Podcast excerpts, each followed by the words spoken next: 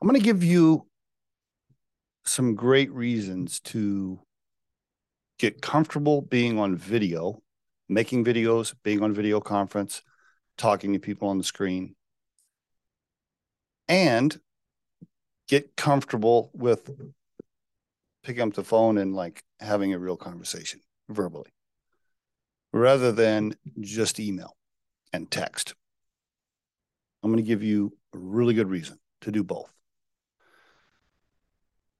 Technology is moving so quickly that the written communication you see, social media posts, sales messages, emails, etc.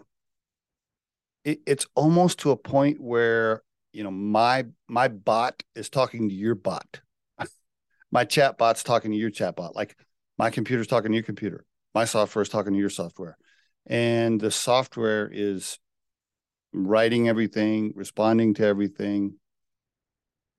I mean, it's getting it's it's really it's getting like that. I mean, a lot of the messages you see, a lot of the emails you're getting, a lot of the social media posts you're getting, especially with the new tech new technology called Chat GPT, it's all like auto generated from software. It's not even real from human beings. I mean, I guess originally was from, from a human being, but it's not like there's a human creating that written material. And it's moving that way very quickly, uh, almost to the point where, like I said, you know, one one robot is talking to another or communicating uh, to each other in, uh, in written material. Therefore, I think the real winners in business uh, are going to be the ones that can still have regular human to human verbal conversations. the ones that can pick up the phone, the ones that can have a great conversation over video and still have that human element, the human side of it, because we will all start to question, if we haven't already, we'll start to question every single time we get something in writing. We'll start to think to ourselves, okay, well, did did Janice really type this? Is this from a chat bot? Is this like from a human being? And we'll all start to question that, which means we'll all start to doubt every single thing we see in writing, whether or not it, you know, is authentic and real uh, we'll start to doubt that. At least I will. I already have.